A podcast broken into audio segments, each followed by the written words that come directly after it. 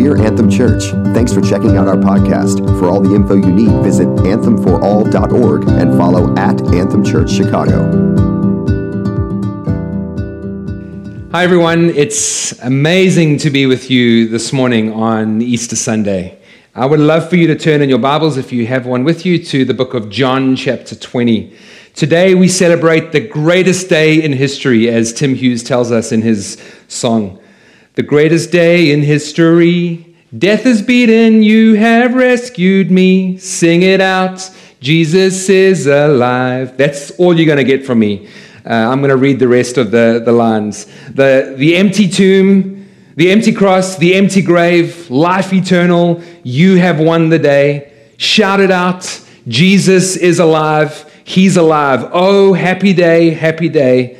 You've washed my sin away. Oh, happy day, happy day. I'll never be the same. Forever I am changed. Today we celebrate the day that life conquered death, that, that light broke into darkness, and that Jesus rose from the dead. Hallelujah. A few weeks ago, I shared the story um, of our, our uh, visa escapade as we were trying to transition from a religious worker visa into uh, for us to become permanent citizens. The good news is we are, as most of you know, we are permanent citizens. We are citizens of America. But there was a time when we had to apply for the renewal of our religious worker visa. Our visa initially lasted for three years, and we had to apply for a two year extension. But it meant me leaving the country and going to Canada, to the capital, to Ottawa, uh, to the US Embassy there to apply for this extension. But it came at the risk of potentially the visa not being extended and therefore me not being allowed to get back into the country. Uh, on the Monday morning, I went for the interview. The interview went without a fuss. Uh, but I wasn't told at the time whether the uh, visa would be extended. I had to come back the next day uh, to receive my passport and hopefully with the visa inside. I lined up on the Tuesday at lunchtime as I was told, and everyone before me and everyone after me had received their passport and visa. But I was told that there was a problem with mine, and I had to go inside the embassy to wait to speak to an official. It was lunchtime, and I walked, after going through the security checks, I walked into the embassy and sat in an empty room and waited for about 45 minutes to an hour. And in that hour, I faced the very real possibility of not being able to get back into the States and thinking what on earth we were going to do as a family. It was a terrifying and horrific experience. And I did what was probably the most appropriate thing I began to weep. Revelation chapter 5 describes a scene far more significant and far more uh, uh, uh, frightening than just us losing out on our, on, on our visa. It speaks of this scene where an angel is, is standing before all of creation and he asks this question Who is worthy to take the scroll and to execute on the plan and purpose of God? And his question is met with deafening silence. And for a moment, all of creation, including John, is faced with the very real possibility of, of a world and a life without Jesus as King of Kings and without the purposes and plans of God being able to be executed upon. Without the reality of Jesus' resurrection, we face that same horror as John did with the reality of uh, with, with the reality that, that, that every evil, including the current coronavirus pandemic, has the final word. We've, without Jesus' resurrection, we face the reality that this, as it is right now, is as good as it gets. The good news is, in our case, we were issued a visa. After sitting there for about an hour, eventually someone tapped on the window, called me over, and they nonchalantly tossed me my passport and said, Sorry, we had mis- misplaced it, we couldn't find it. The even better news is that Jesus is alive. And because of that, we can live lives full of hope. Jesus has won. Jesus has overcome. He has redeemed us. And the day is coming when he will redeem all of creation, which is what uh, is written in the book of Revelation, right at the end, uh, in, in, in Revelation chapter 21. It says, Look, God's dwelling place is now among his people, and he will dwell with them. They will be his people, and God himself will be with them and be their God. He will wipe every tear from their eyes. There will be no more death or mourning or crying or pain, for the old order of things has passed away. That's the certainty that awaits us because of Jesus' resurrection. So, with that as the introduction, I would love for us to read the text that I want to focus on this morning from John chapter 20. We're going to be reading from verse 11 through to verse 18. Now, Mary stood outside the tomb crying. And as she wept, she bent over to look into the tomb and saw two angels dressed, two angels in white, seated where Jesus' body had been, one at the head and the other at the foot. They asked her, Woman, why are you crying? They have taken my Lord away, she said, and I don't know where they have put him. At this, she turned around and saw Jesus standing there, but she did not realize that it was Jesus. He asked her, Woman, why are you crying? Who is it that you are looking for? Thinking he was the gardener, she said, Sir, if you have carried him away, tell me where you have put him, and I will go and get him. Jesus said to her, Mary?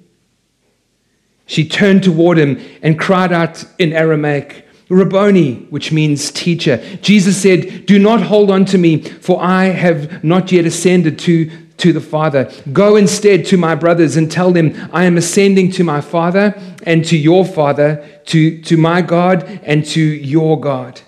Mary Magdalene went to the disciples with the news, I have seen the Lord and she told them that he had said, said these things to her.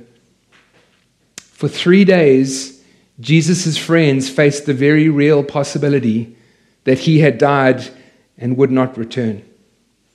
They had heard that the tomb was empty, and after rushing there, they found it exactly as they thought. But verse 10 tells us that they went back to where they were staying, except Mary. Mary stayed at the tomb and she wept. She wept, I think, because she knew that, that if Jesus was dead and and had not risen from the dead, her world was over. It was Jesus who had given her hope. It was Jesus who had forgiven her. It was Jesus who had delivered her of, of seven demons. And, and if he was dead, all of that freedom and forgiveness and hope would have died with him. We used to have an old piano in our house that had a few broken keys. And we were able to, well, those that played the piano in our house were able to work their way around it.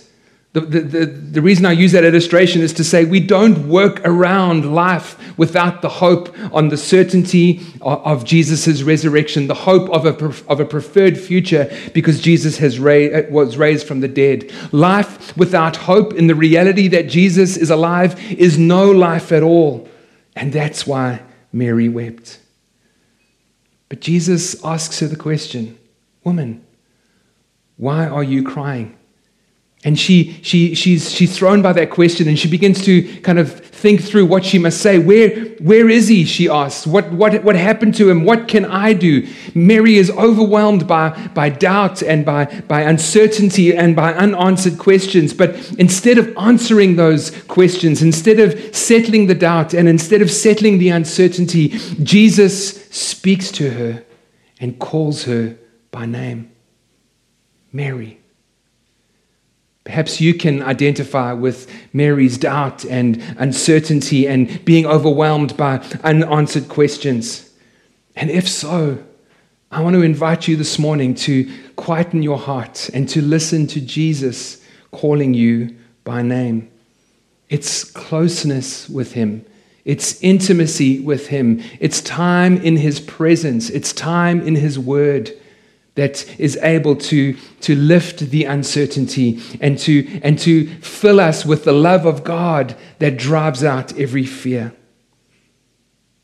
A gentleman by the name of Francis Spufford, in his book Unapologetic, writes so beautifully and poetically the scene that I've just read from John chapter 20.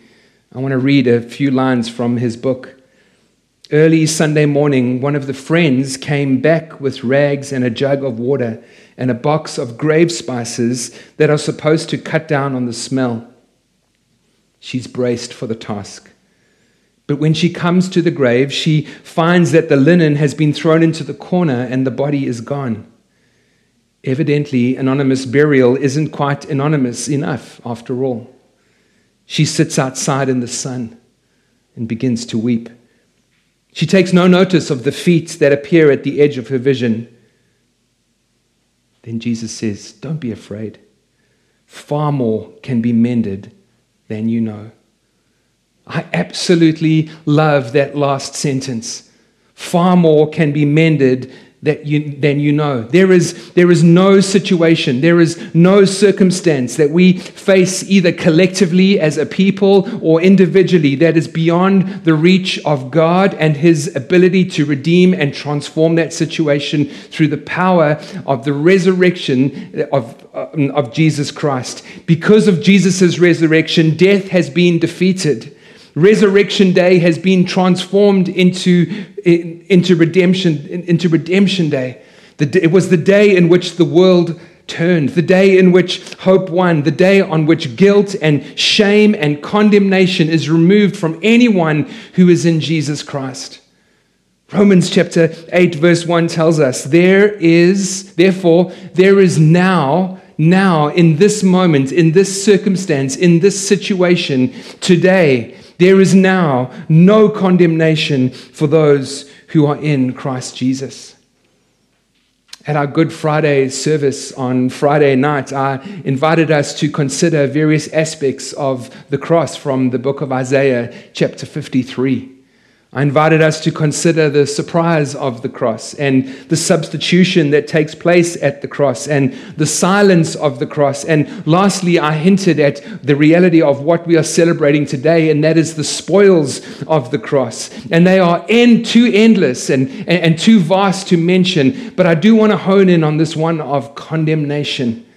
The reality, the, the unfortunate reality that too many of us live under the, under the effects, under the feeling, under the experience of condemnation, when in fact we have been set free from that because of what Jesus has done on the cross.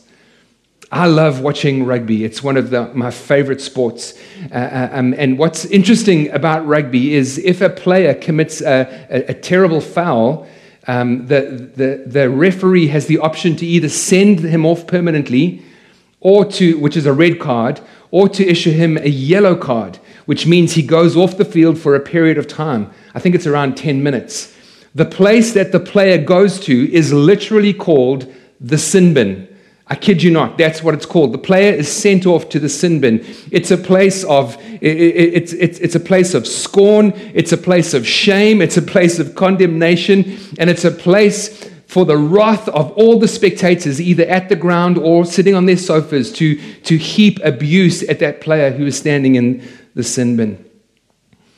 The Bible also teaches us that there is a, a sin bin that is full of God's righteous and justifiable wrath because of the sin that we have committed, the sin of humankind. That sin should be poured all over me. I have a bucket full of a basket full of trash. There's an old water bottle, some some paper, some disposable gloves that I've been wearing, some some candy wrappers, maybe too many of these that I've been eating recently. Let this be an example, an illustration of the, of the righteous and justifiable uh, uh, wrath of God against the sin of, of humankind. Ordinarily, this sin, this God's wrath should be poured out on you and me because of the sin we have committed. But by God's incredible mercy and grace, God uh, uh, uh pours out the, his wrath on himself in Christ Jesus.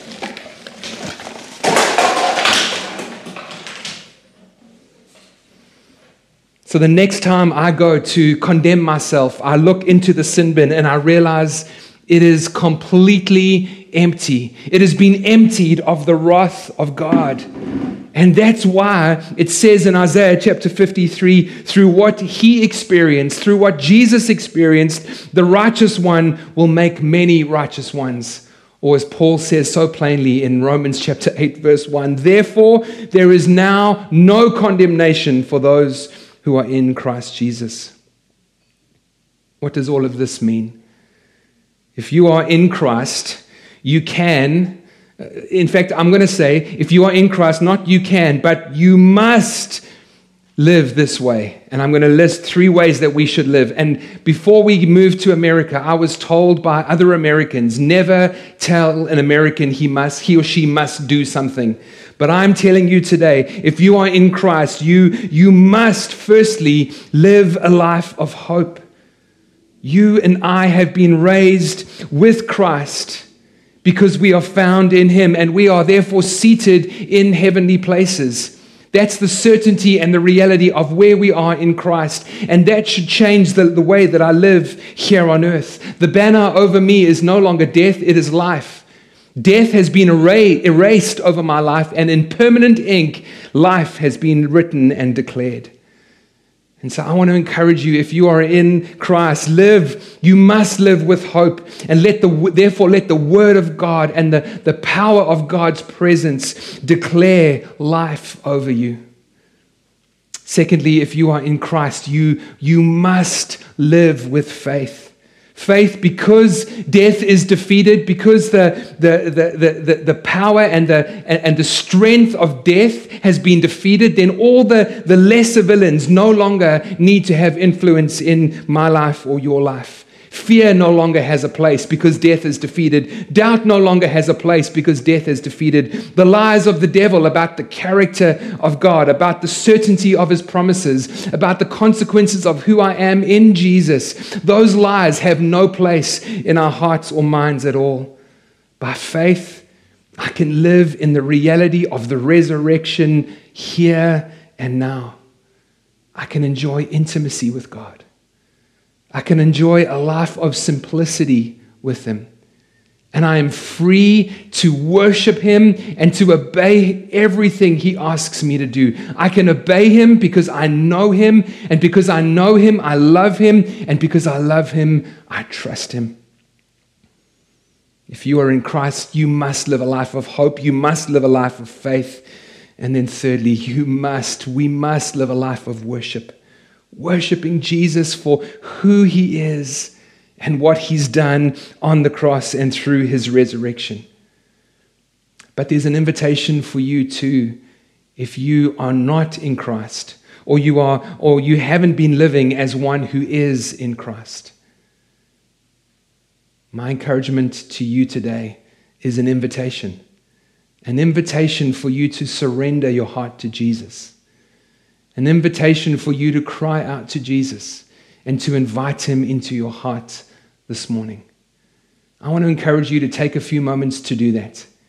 If you do not follow Jesus as Lord and Savior, or if you know that you've walked away from God, I want to invite you today to take a few moments just to quieten your heart before Him and then to say, Jesus, I surrender my life to you. Would you come into my heart and be my Lord and Savior? I end this morning with this incredible, these incredible two verses from Ephesians chapter 3 as we, as we celebrate the reality of Jesus' resurrection from the dead. Never doubt God's mighty plan to work in you and accomplish his purposes. He will achieve infinitely more than your greatest request, your most unbelievable dream, and exceed your wildest imagination. He will outdo them all, for his miraculous power constantly energizes you. Now we offer up to God all the glorious praise that rises from every church in every generation through Jesus Christ, and all that will yet be manifest through time and eternity. Amen. Father, we offer up this morning to you the glorious praise that rises up from each of our lives, from each of our homes, from each of our families from Anthem Church and from churches across the city and nation that exalts the name of Jesus. We offer up glorious praise for who you are and for the incredible things that you have done in and through the person of Jesus, your Son. Jesus, thank you that you paid the ultimate price, that you were willing to die on the cross for our sins.